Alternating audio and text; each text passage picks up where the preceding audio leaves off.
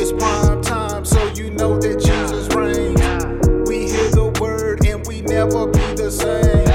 We speak the truth and we never playing games. We got Baker, JB, tell them Holy Spirit doing things. Prime time, got the heat, take a seat, chill, we ain't never beat.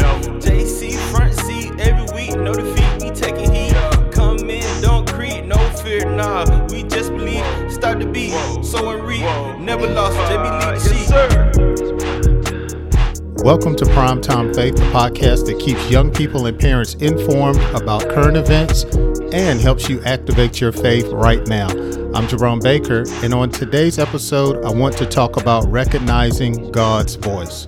That's right, recognizing God's voice. You know, in these last days, it is important that we know the voice of God, especially as young people. It is important to make sure that you can recognize that you are familiar with God's voice. I mean, let's just be honest. There are a lot of voices that are coming at our young people on a daily basis. You've got yourself talking to you. You've got social media voices, family and friends. You got coworkers, and especially demons. And so with all these voices coming at everyone, especially our young people, it is important for us to know God's voice so we can discern the will of God and walk therein. It is not God's will for us to follow every voice we hear or to be confused. Why? Because our God is not the author of confusion. Now, we need to hear God's voice to help us make right choices about every aspect of our life: relationships, money, sex, careers, even things that we see on the internet. We need to be hearing from God, because if we're not hearing from God, strange voices are going to lead us astray or out of the will of God. You know, it is so important to make sure, again, that we know God's voice. You know, if you don't know God's voice, the Bible teaches that you're immature. You can be a Christian, but don't know the voice of God. That's right. When you look at scriptures like what Paul talked about in Romans 8:14, he says, "For as many as are led by the Spirit of God, these are the sons of God." See, only the sons of God, mature men and women, are led by God. And of course, we always have a choice. Again, we could let anybody guide us, but I believe we need to be led by the Spirit of God. And so if you look at your life and you say, man, I know I don't recognize God's voice, the good news is that you can change. Okay, you can change and start becoming more familiar with God's voice as a Christian. Okay, so what do you need to do? Let me give you some things that I personally did to help me familiarize myself with God's voice. And of course, it's going to be according to God's word. So the first thing that needs to take place is you got to get in the word.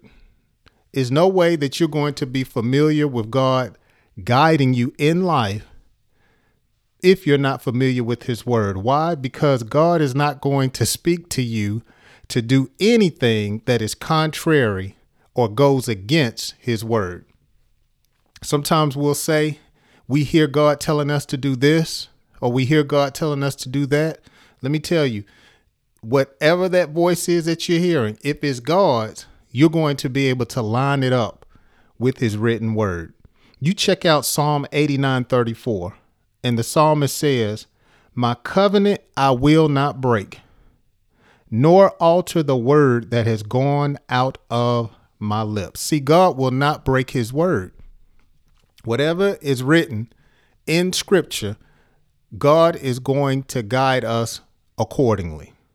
You check out Psalm 119 and 105. David talked about how your word is a lamp to my feet and a light unto my path. When God guides us or speaks to us, it's going to be based upon his word. But see, if you're more familiar with your favorite rap artist, his or her lyrics, that's what's going to guide you. You got to make sure you got God's word on the inside of your heart and hide it there so you don't sin against him. Second way that you get more familiar with God's voice is you have to have a pastor and obey his teaching. That's right. You have to obey God's prophets. Amos 3:7 talks about, surely the Lord God does nothing unless he reveals his secret to his servants, the prophets. God's prophet is found in his house.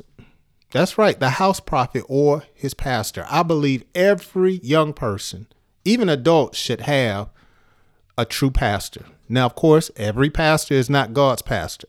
But when you look at Jeremiah 3:15, it will tell us plainly, God gives pastors or shepherds according to his heart that will feed us with knowledge and understanding. And so once you get up under a pastor, you have to start taking heed to his teaching.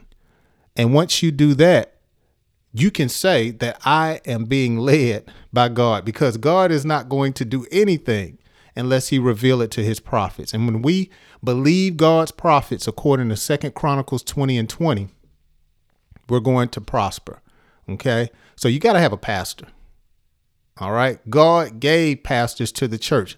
A pastor is a gift to the church to help equip us for life and the work of the ministry. So you need to have a pastor. You don't need to just sit at home and listen to YouTube or say you can hear God all by yourself. That's not the will of God. You check out Matthew around the 4th chapter and the 4th verse. Jesus told the devil himself, man shall not live by bread alone, but by every word that comes from the mouth of God. God's mouth here on this earth are his prophets. All right. So get in his word, obey his prophets, if you want to recognize God's voice. OK, and finally, start acknowledging God in everything you do. Proverbs 3:5-6 talks about how we should trust in the Lord with all our heart and lean not onto our own understanding. In all our ways, acknowledge him and he shall direct your path. So if I start acknowledging God, he's going to start talking to me directly as well as indirectly. He will speak to us. He gave us the Holy Spirit to guide us into all truth, but we need to acknowledge him and allow him to do what he was sent to do. What no better place it is to be than in the will of God.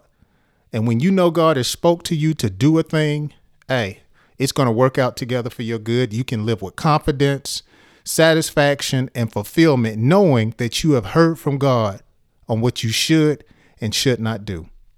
So remember, get in that word.